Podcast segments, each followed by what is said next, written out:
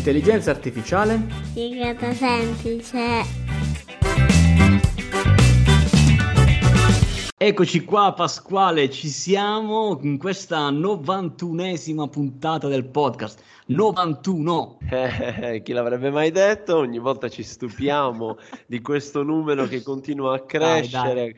Con la neve, con il sole, al mare. Il... Io mi ricordo quando ero dall'altra parte del mondo e chi l'avrebbe mai detto? Ciao eh, Giacinto, oggi... come stai? Ciao, io sto benissimo anche perché oggi Pasquale abbiamo un ospite con cui poter fare una chiacchierata a 360 gradi sugli algoritmi di intelligenza artificiale, le applicazioni, ma non soltanto, lui ci, scop- ci svelerà in- anche il fantato, il fatato mondo dei CTO. Lo conosci? Eh beh sì, eh, beh, anzi sono, sono, nostri cari amici perché non ci sarebbe intelligenza, dai diciamo, non ci esatto, sarebbe intelligenza esatto.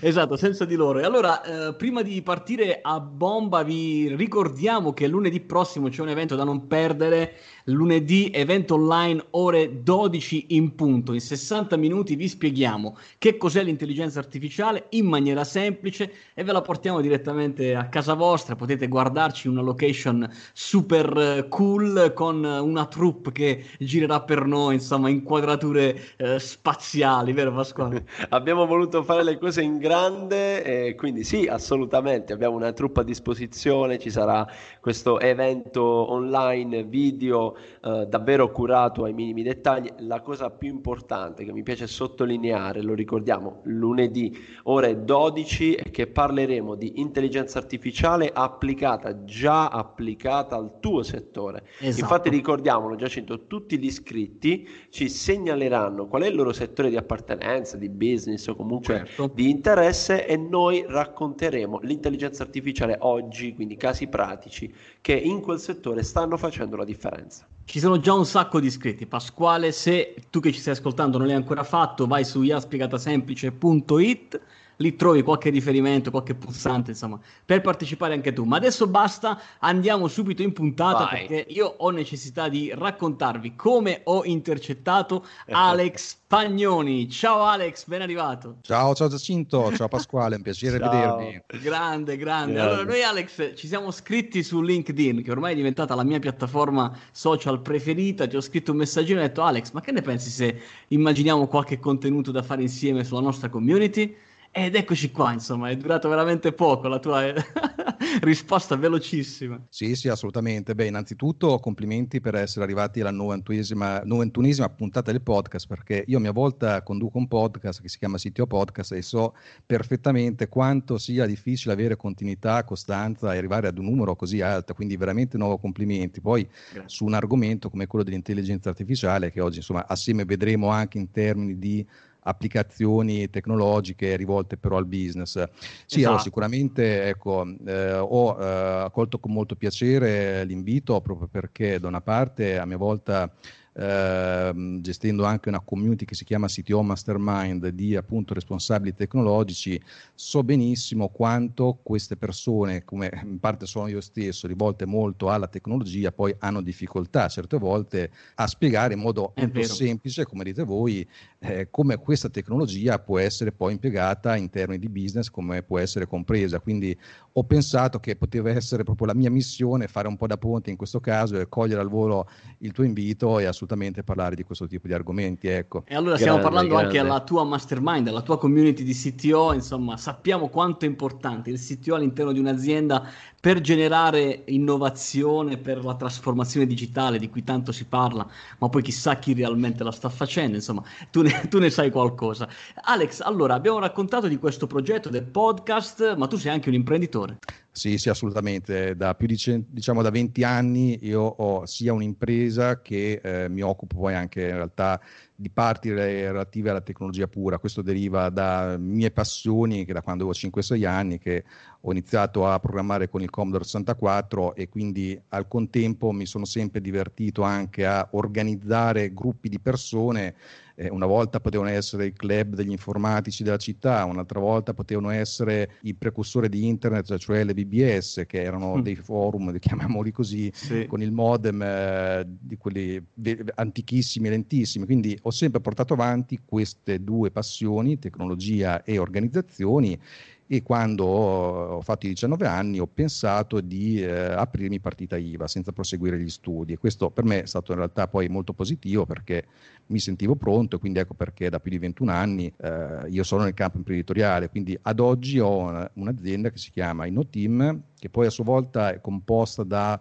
vari brand specializzati per eh, tipo di soluzione, ce ne sono alcuni anche che vanno proprio molto nella direzione di portare l'intelligenza artificiale sia come servizio core business all'interno delle aziende, e questo lo facciamo tramite il cloud, ma anche di come utilizzare l'intelligenza artificiale per ottenere tutta una serie di risultati per aziende dove invece l'intelligenza artificiale non è il core business, ma è un qualcosa che, soprattutto per com'è l'evoluzione tecnologica, sempre di più potrà portare tutta una serie di risultati veramente fondamentali.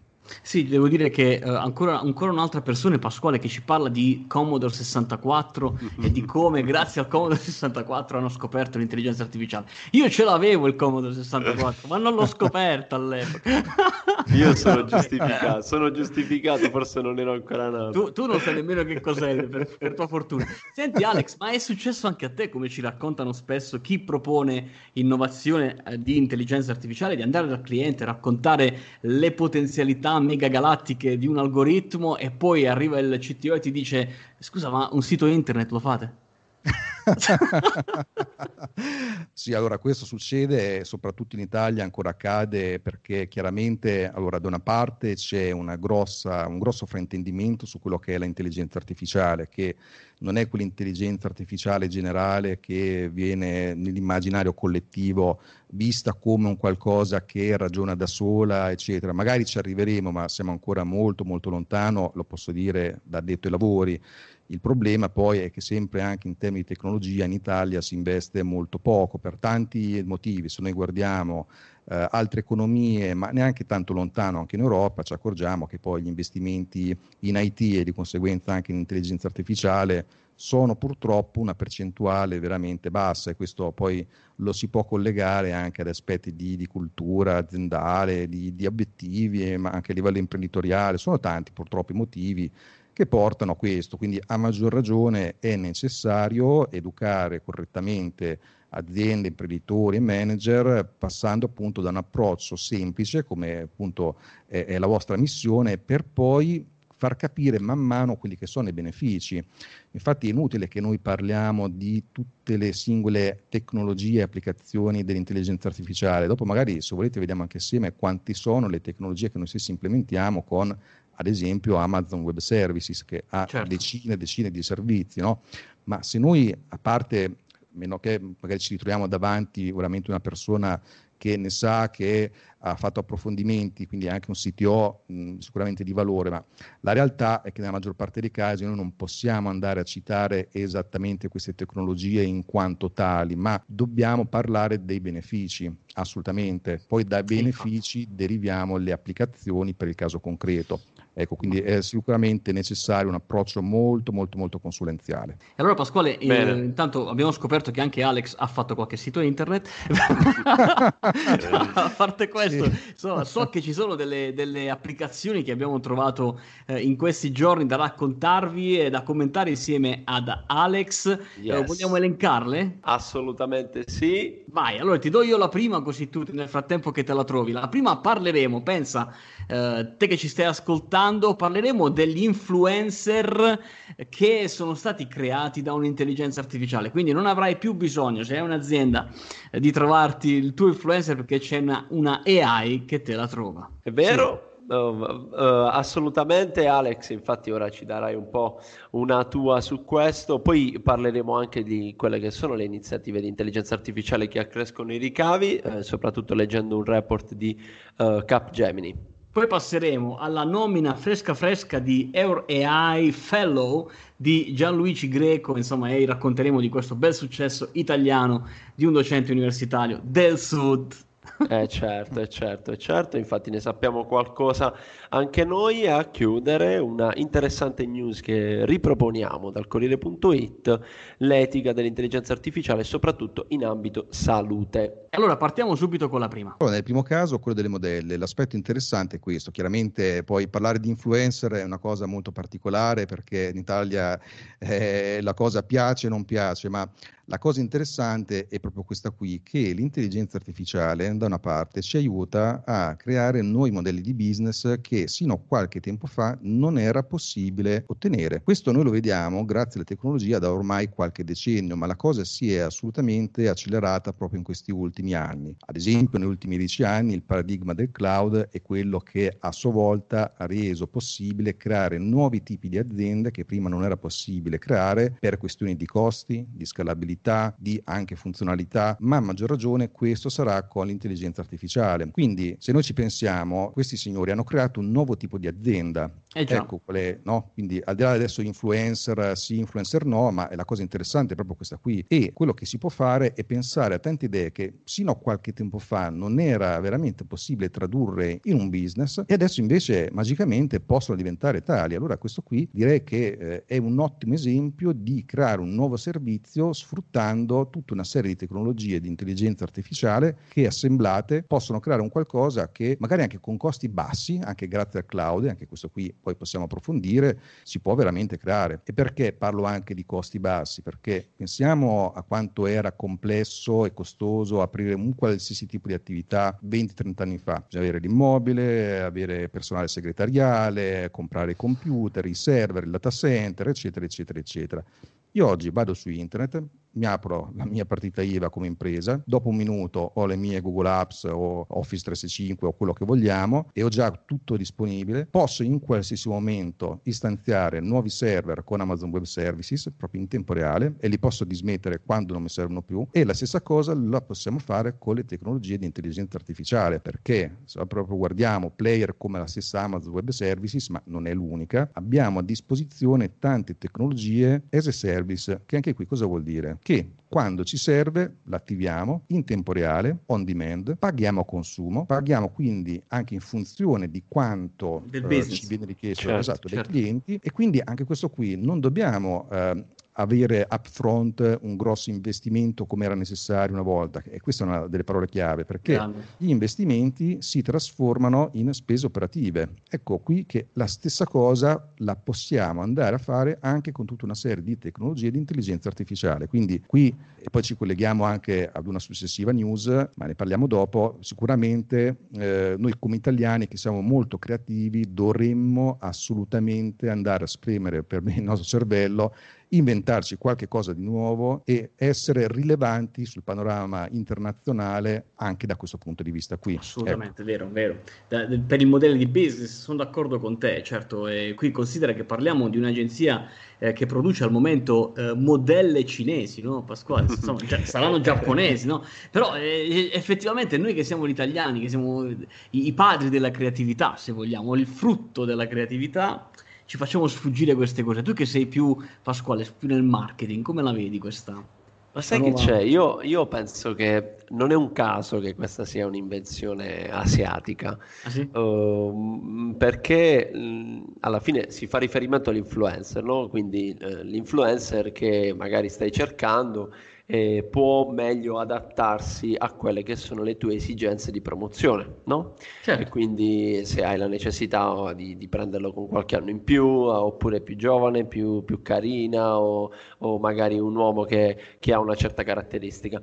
Invece nel nostro caso io penso che l'influencer fa più, eh, come dire, il suo CV, il, il, il suo curriculum, la sua esperienza, no? Ah. E quindi eh, tu prendi magari George Clooney che beve la, la, il caffè eh, seduto a, non so, Positano, dove sta lì, e, e, quindi un italiano dice wow, che figata, George Clooney che sta lì seduto. Magari per loro forse è un po' un concetto diverso di influencer, cioè il, sì. la, vedono più da un, la vedono più da un lato, uh, vabbè, a me serve così e quindi me la creo, ta ta ta, due clic e vai. A noi invece piace più quella storia. Siamo no? più romantici, siamo, siamo più romantici. Più romantici eh, dai, questa è la, eh. l'altra caratteristica di noi italiani. Oltre ad essere creativi, solitamente Alex siamo romantici, quindi ci perfezioniamo le cose a tal punto che non ci rendiamo conto che anche il buon eh, attore eh, piuttosto che influencer invecchierà nel tempo e quindi la sua performance nel tempo cambierà. E invece loro stanno già pensando che insomma, standardizzare un influencer può significare portare avanti una, una strategia a prescindere dall'età della modella. E questo grazie all'intelligenza artificiale che è stata addestrata per creare dei volti no? in base mm. alle esigenze eh, del brand. Quindi tu vai lì con un tuo brief no Pasquale? Dice ah io per Jaspicata semplice vorrei io lo vorrei come te però un po' più giovane con pochi capelli in più con qualche capello in più sicuramente, mi fai contento. Va bene, dai, passiamo alla seconda che è molto interessante. E questo, questo report di Capgemini davvero da stampare e tenerlo a portata di mano sempre, sempre a disposizione perché ci ha regalato davvero dei numeri interessantissimi sullo stato di, uh, di adozione dell'intelligenza artificiale e soprattutto in, uh, in che modo in Italia si sta facendo fronte all'utilizzo di questa tecnologia incredibile. Ok, io parto da un punto, poi lascio ad Alex la possibilità di commentare. Il punto che è più interessante, secondo me, di questo studio fa proprio riferimento al post-Covid, no? O meglio, yes. nel periodo del lockdown, cosa è accaduto agli investimenti in intelligenza artificiale?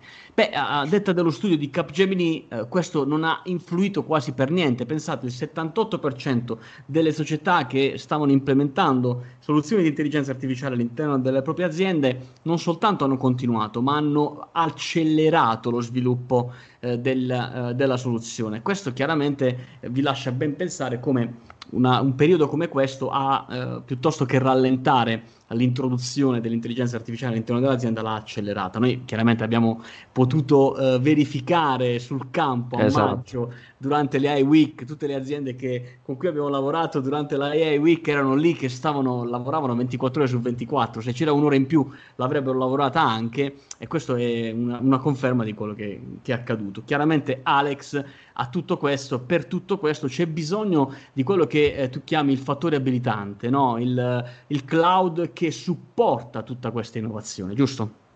Assolutamente, e peraltro qui noi andiamo anche a parlare a maggior ragione di tutta una serie di piattaforme e strumenti che noi possiamo collegare alla nostra azienda già funzionante, già esistente, già. potenziandola in tanti modi. Peraltro, ecco, l'avete detto giustamente, no? anche in questo periodo che nonostante il, il disastro in cui siamo caduti, pandemia e crisi, in realtà anche io stesso ho, notato che proprio questo tipo di eh, proposta, eh, quindi in sostanza aumentare i ricavi grazie all'intelligenza artificiale, ha avuto un grosso boost, proprio perché è uno dei fattori ai quali vanno adesso chiaramente ad aggrapparsi tante aziende che altrimenti potrebbero avere grossi problemi. Allora, proprio su questa parte qui di proposta anche commerciale di uno dei miei brand, ho notato veramente un forte, forte interesse che magari fino a qualche mese fa non così tanto.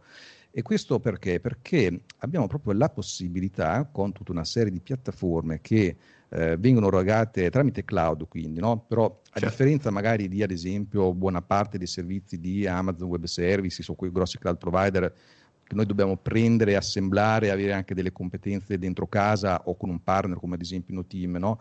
In questo caso noi parliamo di utilizzare tutta una serie di piattaforme, ce ne sono tante, ad esempio Datatrix è la prima che mi viene in mente, ma non è assolutamente l'unica. Considerate, tra parentesi, che ci sono più di 7000 tecnologie di marketing, ok? Eh, parlo di tecnologie di marketing perché qui il tema è come aumentare i ricavi, chiaramente. Ricavi. Ecco, e allora con queste piattaforme noi cosa possiamo andare a, a fare in concreto? Allora c'è tutta una serie di azioni, di operazioni che normalmente sono manuali e richiedono molto lavoro, molta analisi di dati. Per dire, capire in che fase del processo di vendita sono i nostri potenziali clienti, sia B2B che B2C, eh? poi ognuno con eh, propria, diciamo, il proprio binario.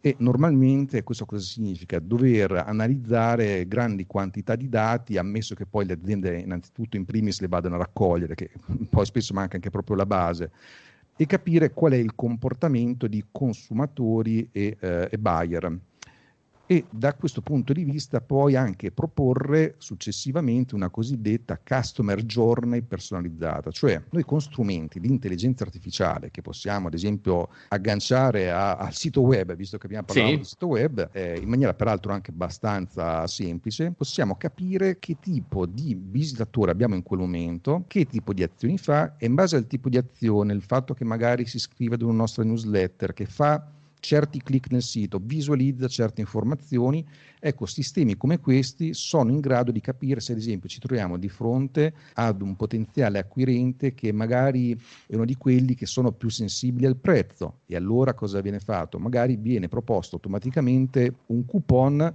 per acquistare a prezzo scontato un certo prodotto, oppure il sistema può capire che il visitatore è uno di quelli che sì, sono anche interessati, ma hanno bisogno di una riprova sociale, cioè che qualcuno dica sì, effettivamente eh, questo è un ottimo servizio. Allora al punto in cui magari si trova nella navigazione, proporre in maniera anche qui automatica una recensione, una testimonianza di altri certo. clienti, certo. come ad esempio, che ne so, i voti di Trustpilot o cose simili, per dire questo è un bel servizio ed è certificato da altre persone che l'hanno acquistato, oppure capire se invece è uno che magari, anche qui abbiamo un acquirente che è interessato a comprare, ma ha bisogno di un incentivo dettato dall'urgenza, cioè acquista entro mezz'ora perché altrimenti perdi questa offerta.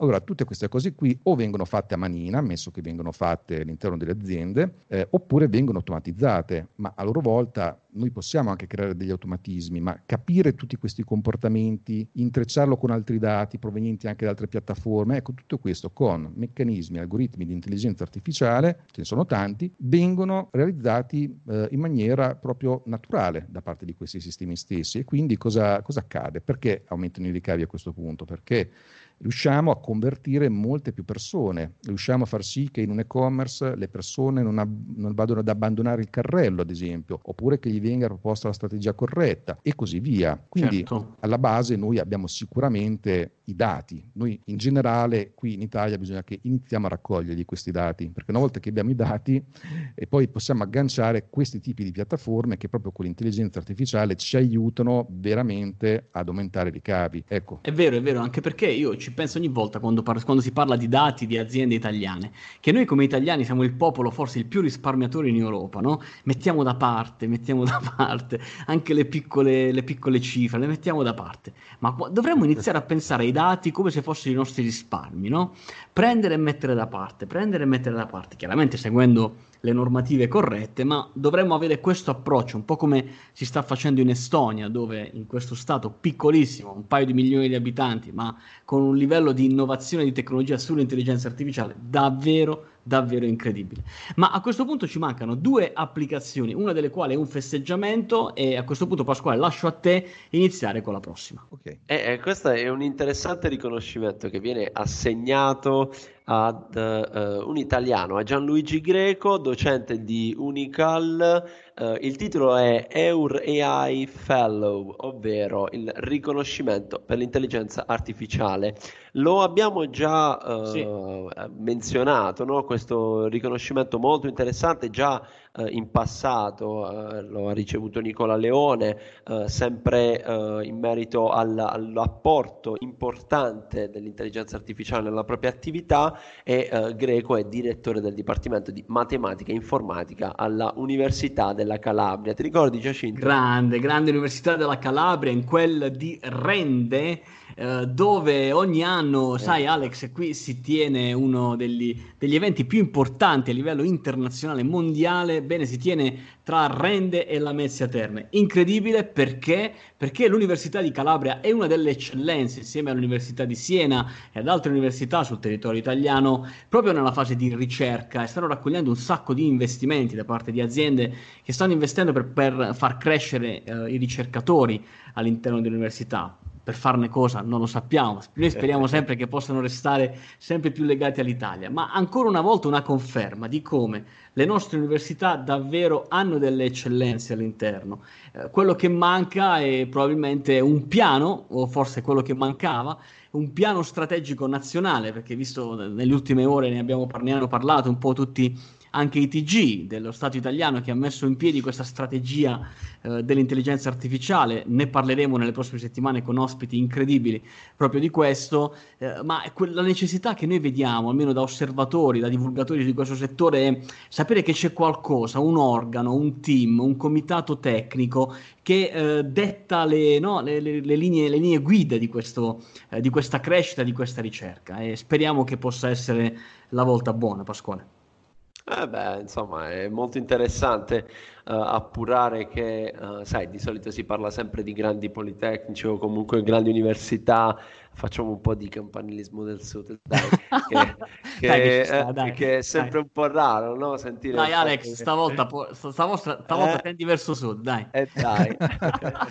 no, ma assolutamente, ma poi in realtà da nord a sud l'Italia è veramente piena di talenti, peraltro anche proprio su queste materie, infatti è una cosa molto bella che Gianluigi Greco abbia, ritenuto, abbia ricevuto questo tipo di riconoscimento e qui mi ricollego proprio a quello che dicevo prima, no? che da una parte noi siamo un popolo estremamente creativo, dall'altra però abbiamo anche delle competenze fenomenali che per tanti motivi perdiamo, ma all'estero sono estremamente poi apprezzate, no? Sono veramente tanti gli esempi. Esatto.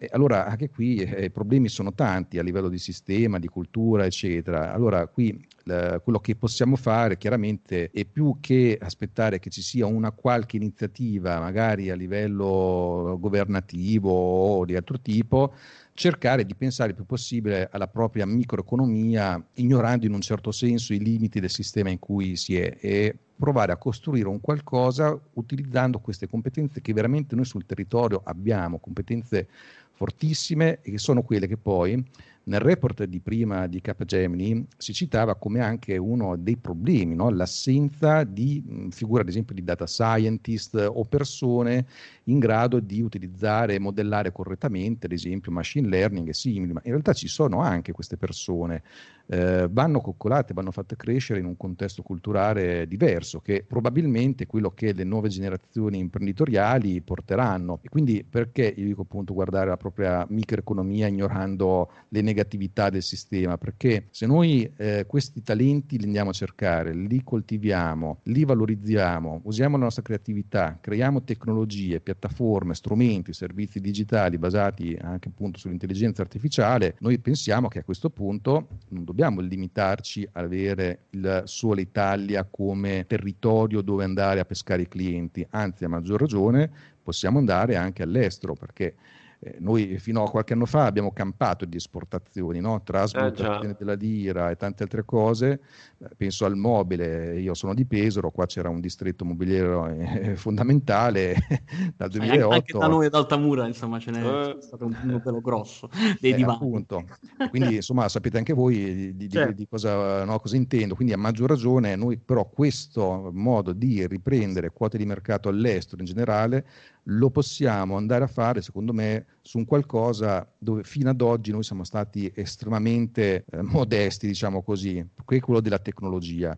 Guardate quante tecnologie italiane vengono eh, usate all'estero, da, diciamo, eh, vendute da aziende italiane, sono pochissime purtroppo. Cioè, in Italia non si crea tecnologia purtroppo a livello imprenditoriale e commerciale, ma abbiamo veramente queste competenze. Proviamola a costruire questa tecnologia, costruiamo queste piattaforme. Quindi io vorrei che l'esempio di questa persona venisse portata all'interno delle aziende e che andassimo a costruire nuovi servizi rivolti ad una globalità. Ecco, qui parliamo sempre di, no, dei dei problemi innescati dalla, dalla, globalizzazione, eccetera. Invece queste qui sono opportunità, secondo me. Grandi opportunità. Ecco. Sono grandi opportunità. Eh, la, la, sensazione che ho io Alex, è che in Italia ci sono grandi competenze per costruire il prodotto che potenzialmente ci permette, o il software che ci permette di andare su Marte domani mattina, ma quello che manca è eh, la strategia di go-to-market. Cioè manca a volte forse il coraggio, ecco, mettiamola così per, per renderla ancora più semplice, il coraggio, la consapevolezza e il coraggio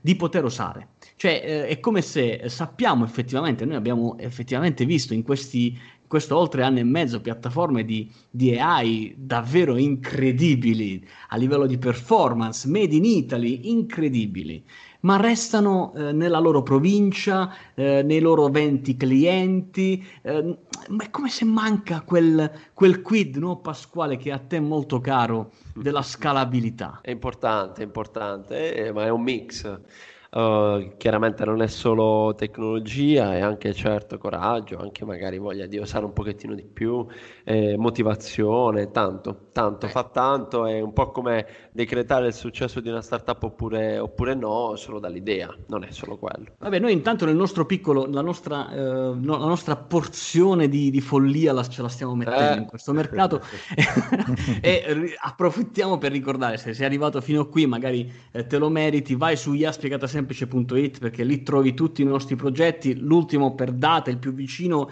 è lunedì prossimo, lunedì 13, ore 12 a mezzogiorno in 60 minuti. Ti godi oltre 13 applicazioni di EA eh, spiegata semplice e potrai dirci la tua e, e noi andremo alla ricerca di quelle che sono le applicazioni che stanno cambiando, rivoluzionando il tuo settore. Ma chiudiamo con la sanità che come sai caro Alex è eh, il settore in cui eh, si vive maggiormente l'innovazione per fortuna eh, dell'intelligenza artificiale. Sarà perché ci sono un sacco di dati già raccolti lì, perché c'è già cultura del dato, sarà perché ci sono un sacco di immagini, insomma, girano tante foto, eh, radiografie e quant'altro, ma nella sanità siamo già nella fase del controllo etico degli algoritmi. Insomma, qui si parla di non tanto di introdurre gli algoritmi, ma attenzione, cerchiamo di controllarne se eticamente eh, scor- funzionano bene. Sì, decisamente. Allora, qui da una parte abbiamo sicuramente una questione tecnologica e come hai detto tu è proprio innanzitutto una questione di dati. Se penso che fino a qualche anno fa non esistevano concetti come il referto